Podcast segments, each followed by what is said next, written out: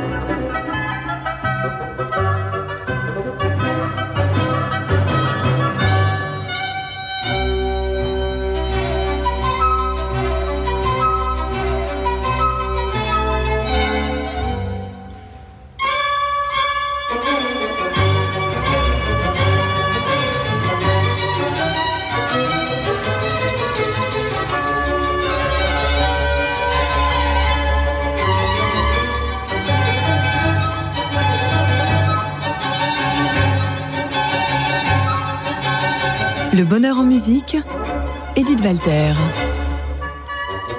Bonjour, chers auditeurs. Le bonheur aujourd'hui vient d'Agnès Pica. Agnès Pica, qui euh, est la directrice artistique d'un ensemble qu'elle a créé, l'ensemble des équilibres. Et cet ensemble des équilibres a enregistré l'intégrale des œuvres de musique pour chambre de César Franck. Agnès Pica, euh, je suis très contente de vous connaître. depuis longtemps, je, suis tout ce que vous faites et on n'a jamais eu ce plaisir euh, de, vous voir euh, dans ce studio. Alors vous avez beaucoup de choses à nous dire. D'abord, peut-être une des premières questions assez générales, c'est que vous avez une carrière tout à fait atypique parce que vous devez vous passionner pour pour des tas de formes de la musique. Vous êtes d'abord une violoniste. Oui, tout à fait. Bonjour Edith, je suis enchantée. Merci beaucoup d'avoir pensé à nous inviter. Je suis enchantée d'être avec vous ici aujourd'hui. Alors oui, effectivement, je suis euh, directrice artistique de ce projet euh, qui a été créé donc en 2006. Donc ça fait maintenant, ça commence à faire un petit moment. Hein. ça va faire pratiquement 17 ans. Euh, et j'en suis également premier violon. Donc c'est un, peu une, une deux casquettes et beaucoup de travail. Euh, L'ensemble des équilibres réunit pas mal de musiciens. Oui, alors c'est un, en fait c'est un bassin d'une quinzaine de musiciens qui tournent selon les projets. Euh, alors c'est vrai que j'ai choisi euh, volontairement de créer un ensemble à géométrie variable et non pas, j'avais pas envie de, de, on va dire de, créer un, un énième trio, voilà, ou, un quatuor à cordes parce qu'il y, en avait, il y en a déjà d'excellentissimes. et c'est vrai que moi, alors d'une j'avais besoin de la spontanéité et de la réactivité d'une formation multiple.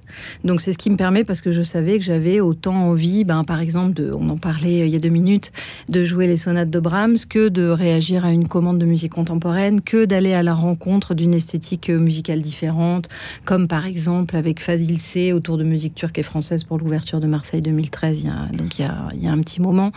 Euh, voilà. Et en fait, cette envie de faire différentes choses et finalement d'être là où on peut-être on nous attendait moins, euh, à, créer la nécessité de cet ensemble à géométrie, variable. Donc il y a un bassin de musiciens qui est toujours le même, mais qui tourne effectivement selon les projets qui sont créés.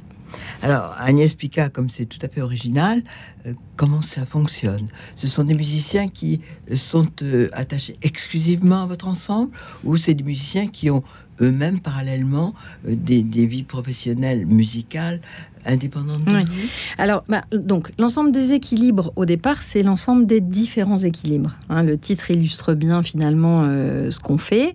Donc, c'est les différents équilibres parce qu'on travaille de, la formation de duo à, on va dire, euh, je crois qu'on a travaillé à 11 maximum, donc pour une œuvre de, musique contemporaine de Thierry Demey. Euh, toujours sans chef d'orchestre. Donc ça, c'est déjà, ce sont ces différents équilibres. Et puis aussi l'égalité. tout à fait. Et puis ensuite, euh, donc l'idée, donc moi j'ai fait euh, mes études musicales beaucoup à l'étranger en fait, euh, et, notamment donc en, fin de parcours, donc sur un, troisième cycle spécialisé au Canada. Et c'est vrai qu'en Amérique du Nord, j'ai rencontré ces musiciens que je n'avais pas rencontrés en France, qui étaient capables en fait de, de, de vraiment d'être multiples, de faire différents de choses. C'est-à-dire que en France, je trouvais qu'on était quand même très spécialisé. C'est-à-dire soit on était musicien d'orchestre, soit on était professeur, soit on était soliste, soit on était voilà.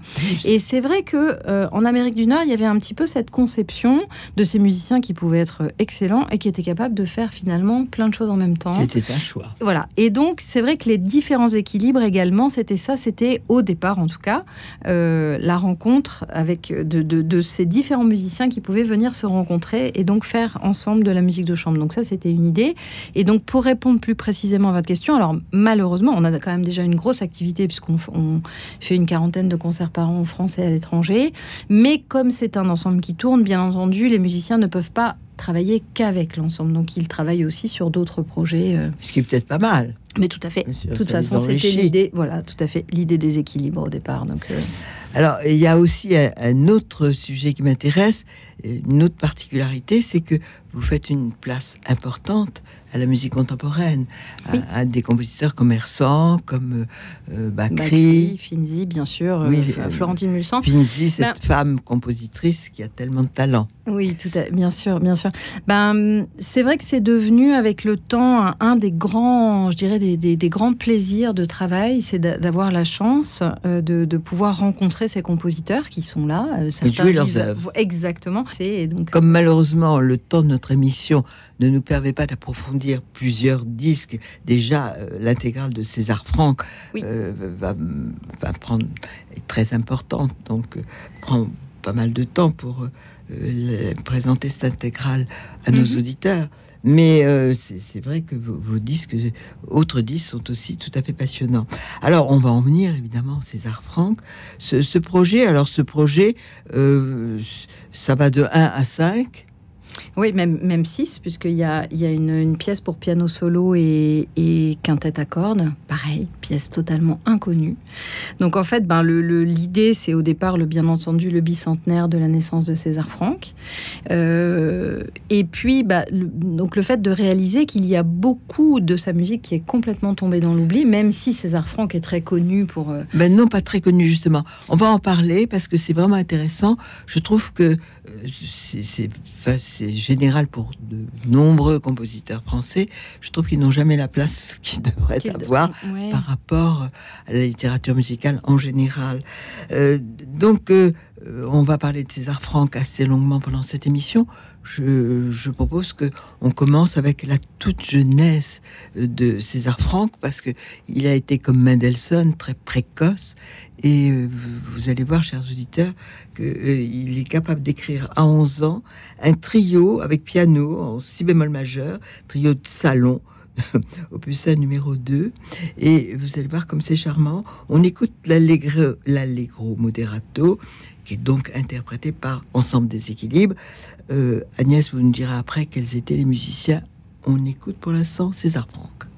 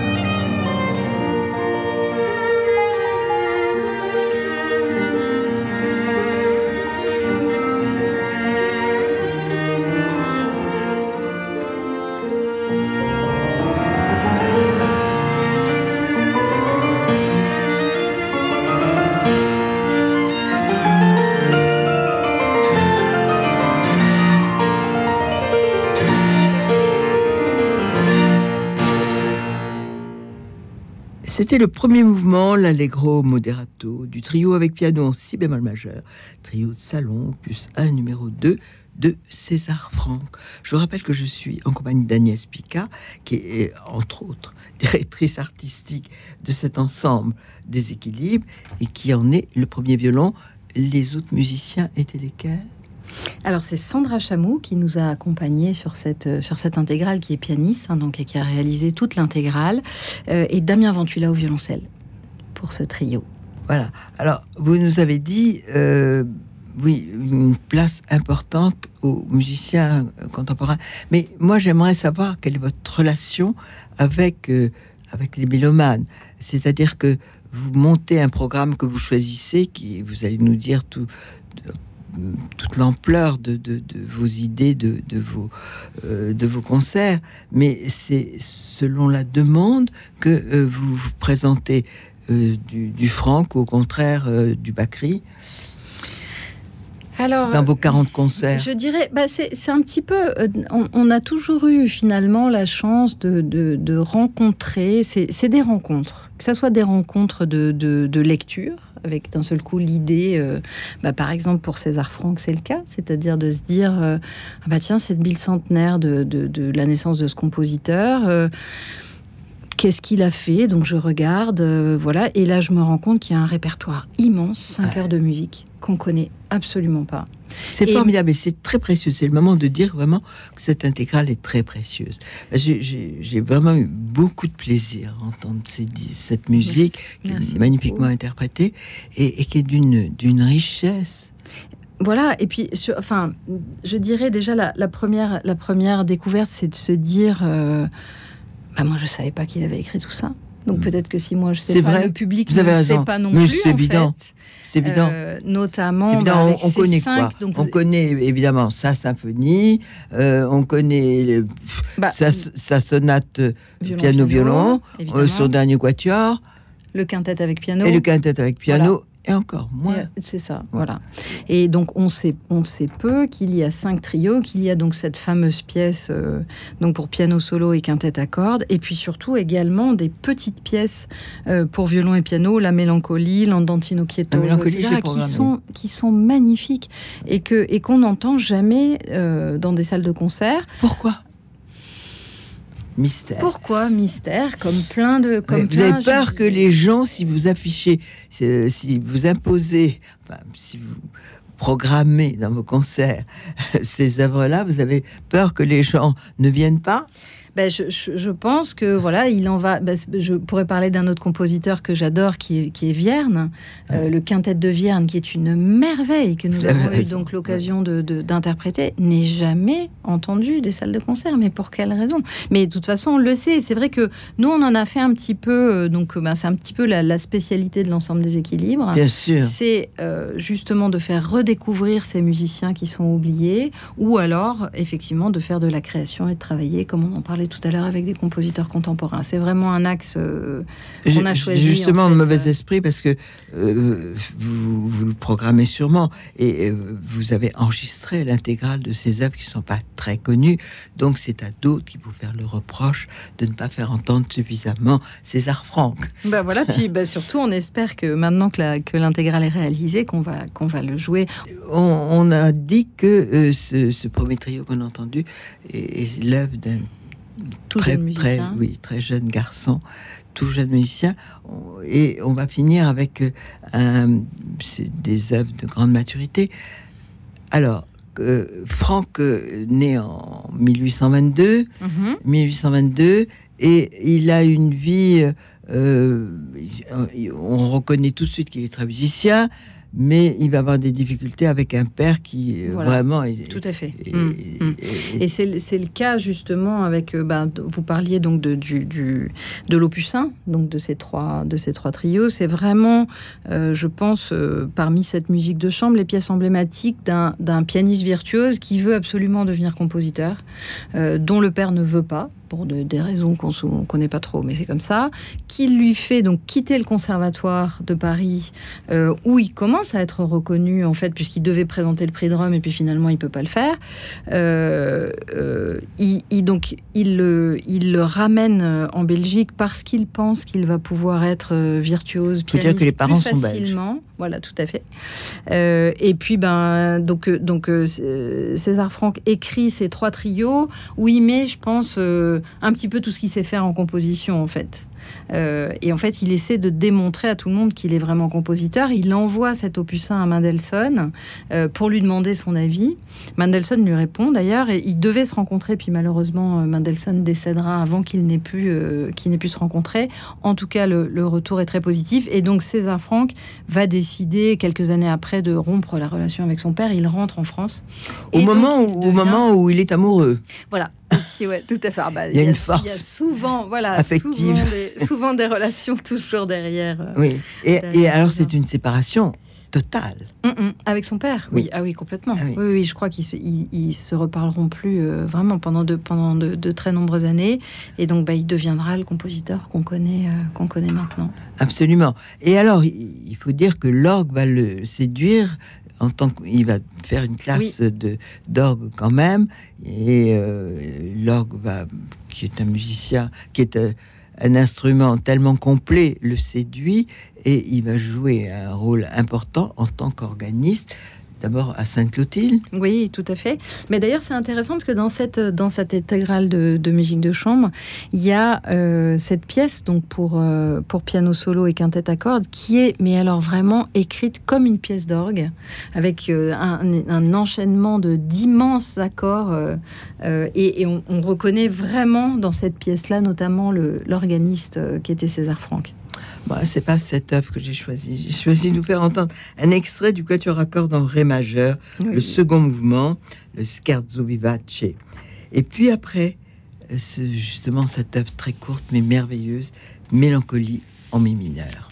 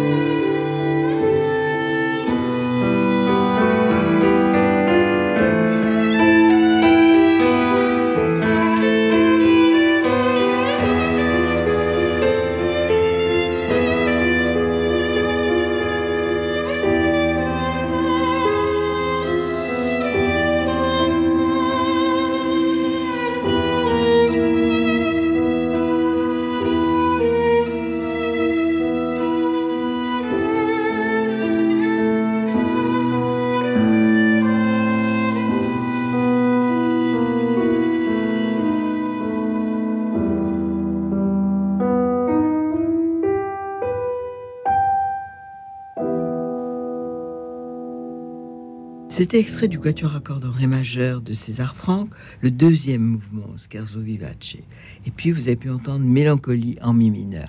Un mot sur ces deux œuvres et qui les interprète, euh, Agnès Picard? Eh ben donc bah, le Quatuor à cordes, c'est euh, probablement sa pièce la plus aboutie. Il l'a écrite euh, la- l'année de son décès ou juste avant en fait. hein. Mais c'était volontaire de montrer les deux extrêmes, le Oui. tout début et puis Voilà, et puis- la fin. exactement, exactement. 1700 Bah, que dire de 1890. ce quatuor? C'est une pièce qui est très longue, qui est, qui est, qui mm, probablement qui est peu jouée de par sa complexité. Euh, mais alors que moi j'ai vraiment adoré découvrir. C'est une, pièce euh, une pièce incroyable, magistrale. Je pense que c'est mm, la réalisation de sa vie sans, aucun sans, auc- sans aucun doute.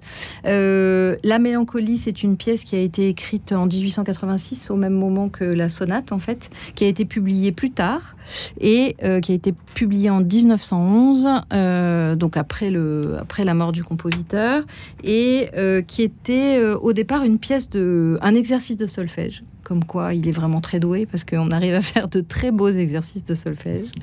Euh, voilà, et qui est donc euh, écrite pour violon et piano. Alors, on va détailler ce, ce coffret. Oui. Il y a toute la musique de chambre. A priori, oui. C'est vraiment Oh, Et c'est ouais. vraiment une façon de découvrir César Franck. Oui, jouer, je, je pense. On Oui. a, on a. Non, bah, parce disons- que on, on peut dire que il a mis le meilleur de lui-même dans d'autres œuvres, mais dans sa musique de chambre sûrement. Oui, bah, je crois que ce qui a été, euh, ce qui a été fascinant pour nous, c'est un petit peu ce dont vous parliez, c'est-à-dire de, passer vraiment, parce que donc en fait, on, traverse toute sa vie avec cette intégrale de musique de chambre, hein, de ses premières années à la fin de sa vie, et euh, avec ce qui est intéressant, c'est l'inspiration très différente qu'il peut avoir. Donc il- peut euh, être par certains côtés symphonique, il peut écrire des pièces qui ressemblent à des opérettes. Euh, Enfin, je veux dire, il y a- il y, a tellement de styles différents à écrire des pièces beaucoup plus graves, beaucoup plus intellectuelles. Euh, on passe vraiment par. euh, Ah oui, on ne s'ennuie pas, Voilà. sûr. Il faut dire que l'éditeur aussi a contribué à la réussite de ce coffret, parce que le, je trouve que un le, joli coffret est très joli, c'est un ouais, joli c'est objet. Une belle photo de vous tous autour de, Ouais. De cette contrebasse? Euh, ouais, tout à fait. Bah oui, puisque la pièce, la pièce pour euh, donc euh, quintette à cordes et solo de piano, il inclut une contrebasse et c'est pour ça qu'on se réunit tous autour de cette euh, de cette contrebasse. Et puis effectivement, je remercie le label Clart qui a fait ce, ce coffret qui est magnifique et qui est Absolument. Alors pour que on ne puisse gâche rien. vous vous retrouver mieux que à travers cette émission, euh, comment on peut se procurer ce, ce coffret? Oh bah il s'achète euh, dans n'importe quel euh, à la Oui, Fnac, vous le à la trouvez Fnac, en ligne. oui. Et en ligne, en ligne, il faut faire quoi? Euh, ouh là là, là, vous me posez une question. Je pense que vous tapez César Franck déséquilibre. Bon. Et puis, de toute façon, il y a des liens, euh, des liens Clart qui, qui vendent le disque. Et sinon, dans- je vous dis, vous le commandez sur, euh, sur Amazon, à la Fnac, sur tous les, tous les distributeurs Parfait. Clark, habituels. K-L-A-R-T-H-E. Mhm. Voilà. et, et alors, euh, vous, vous avez des projets comme ça en début d'année scolaire euh, importants? Oui, bien sûr. Bah, donc, euh, bah, déjà, donc, euh, un- une des, des, enfin, ce qui rythme, je vais dire, le travail de l'ensemble à l'heure actuelle, sont nos, nos résidences en fait de longue durée, puisqu'on a la chance. Donc, euh, on a Ça, c'est une la- reconnaissance. quand Oui, oui, bien sûr. Bah, puis c'est une, une grande aide pour travailler. C'est Formidable. voilà, c'est surtout, c'est surtout C'est-à-dire que vous êtes tous euh, en, en- je ne veux pas dire enfermés, je bute sur le mot parce que il est péjoratif. Mm. Mais, mais c'est quand même un peu ça. Ben, C'est-à-dire qu'en fait, on est, on est euh, plus ou moins, ben, on rencontre un- un- une scène qui peut être une scène nationale, un théâtre. Là, en l'occurrence, c'est donc le, le Musée national de Port-Royal des Champs qui propose en fait des moyens et de mettre ses locaux à disposition Formidable. sur voilà un certain nombre de projets. Donc, euh, nous sommes en résidence, on termine cette résidence donc au Musée national de Port-Royal des Champs où on a développé euh, euh, à la fois bah, le projet César Franck, puisqu'il a, il a été coproducteur de, César Franck également. Euh, le projet Une nuit transfigurée, qui d'ailleurs va être recréé. Alors, un des aspects, effectivement, je peux parler un petit peu de ce projet, un des aspects du travail de l'ensemble, c'est les projets pluridisciplinaires. Donc on a, travaillé pas mal avec de la danse, notamment avec Michel Anne Demey sur la musique de son frère Thierry Demey. Et c'est vrai qu'on a créé, j'avais depuis longtemps envie de travailler autour de la peinture. Et en fait, c'est ma rencontre avec un peintre marseillais qui s'appelle David Tellim, qui a déclenché un petit peu l'envie bah, de, de, de, mener à bien ce projet et donc de faire le lien entre musique et peinture via le médium vidéo. Et donc ça, c'est un projet qui s'est créé donc à l'époque dans la résidence de, de la ferme du Buisson qui va être recréé euh, là à Château-Thierry euh, le, 10 novembre au festival Jean de la Fontaine. Ouais, tout ah à fait. Et comment on va là-bas?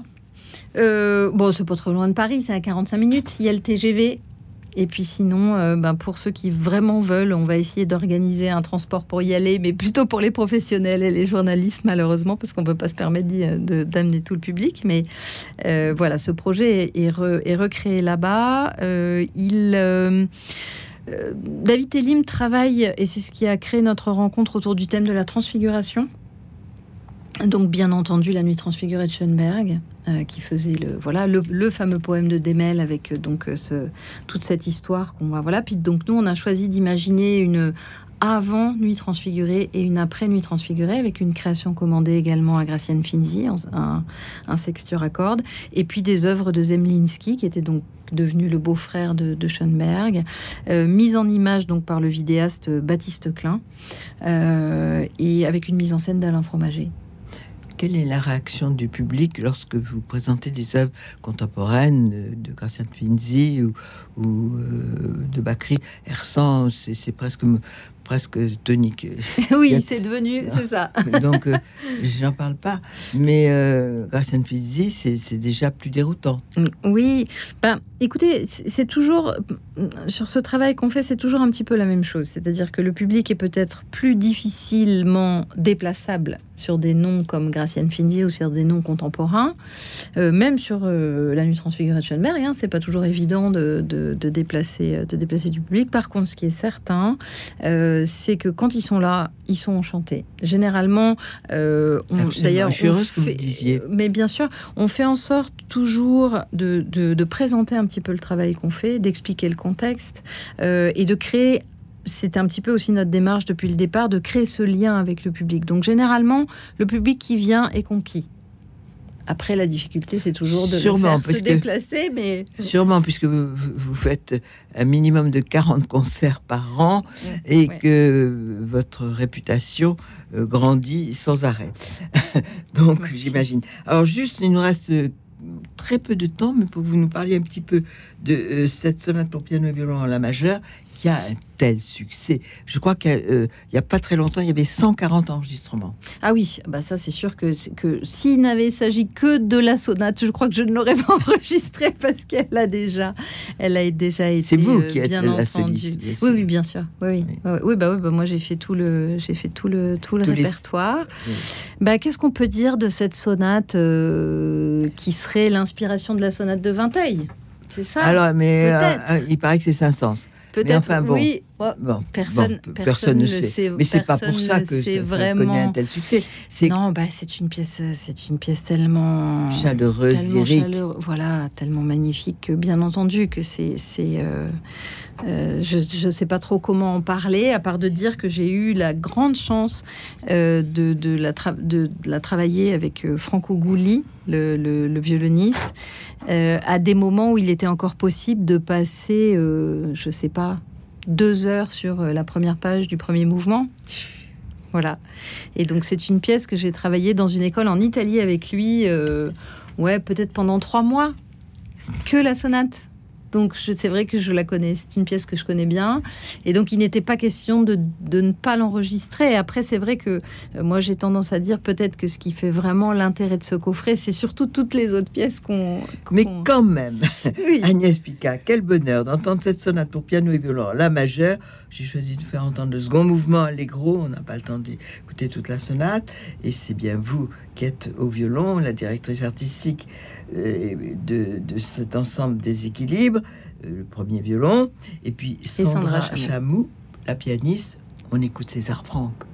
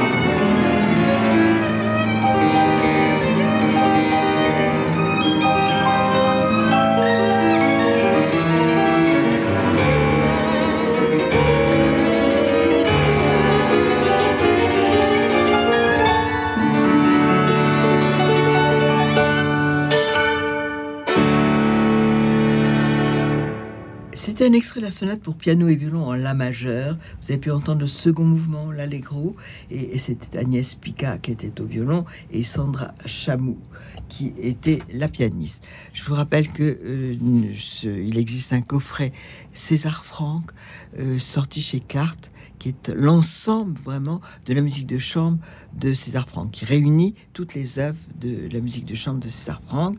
Et puis, euh, puis je vous dis que au revoir, mais pas complètement, puisque vous pouvez nous réentendre quand vous le souhaitez en podcast. Et de toute façon, à la semaine prochaine. Au revoir.